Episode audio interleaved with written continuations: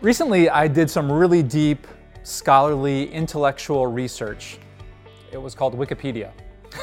and if Wikipedia is correct, there have only been a handful of books in all of human history that have sold 100 million copies or more.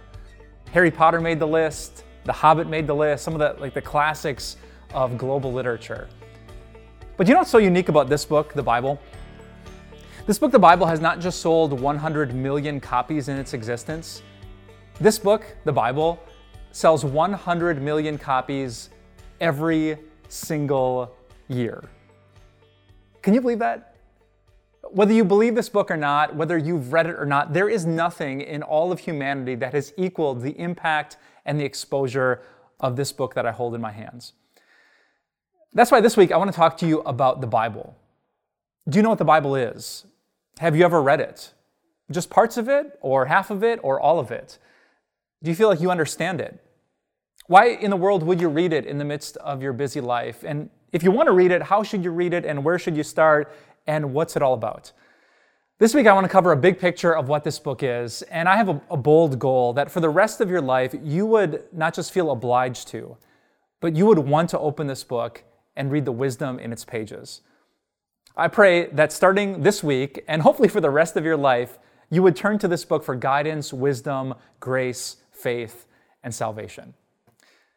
Now, before I jump into all the details this week, I want you to, to think about this one shocking and beautiful thing that you have something that Jesus himself did not have.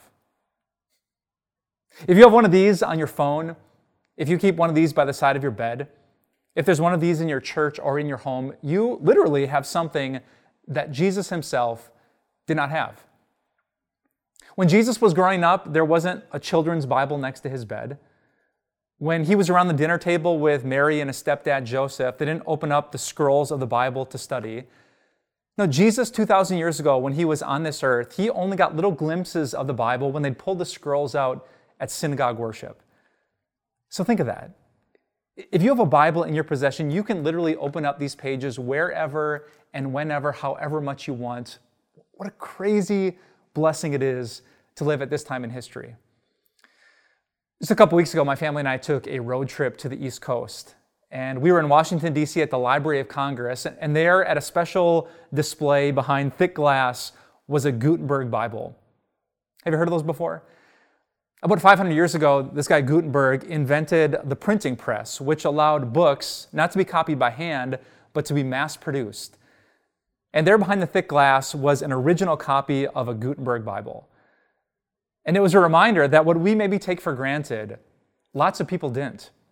Many people never would have touched a Bible in their hands for their entire lives. And as I left the Library of Congress that day, I thought about what a blessing this is. That wherever I am, however much I'm spiritually struggling, whether I'm rich or poor, I can get a free app or a free copy from a church or pay 10 or 15 bucks online and hold in my hands this book that has changed the world and has changed people's eternities. I want to leave you today with just one passage that comes from the book of Hebrews.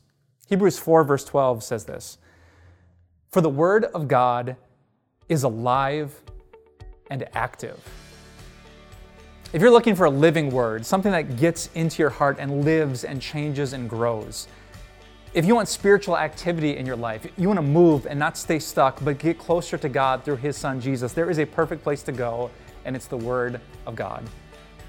And thank the Lord, you don't have to travel to some church or some synagogue to get in contact with it. Because of the place that you and I live in history, we can open these pages wherever we want, and we can have an encounter with God. I can't wait to tell you more about this book this week. But for now, would you join me and would you pray? Dear Heavenly Father, thank you for speaking to us. We don't have to guess what you're like. We don't have to wonder what you would do. Instead, we can open the pages of this book and we can find Jesus, the one who gave up everything so that people like us could have everything forever. Inspire us this week, not just to pick up a copy of the Bible here and there, but to vote, devote ourselves to it that we would find incredible peace and joy as we think about all the blessings that come. We pray this all boldly in Jesus' name. Amen.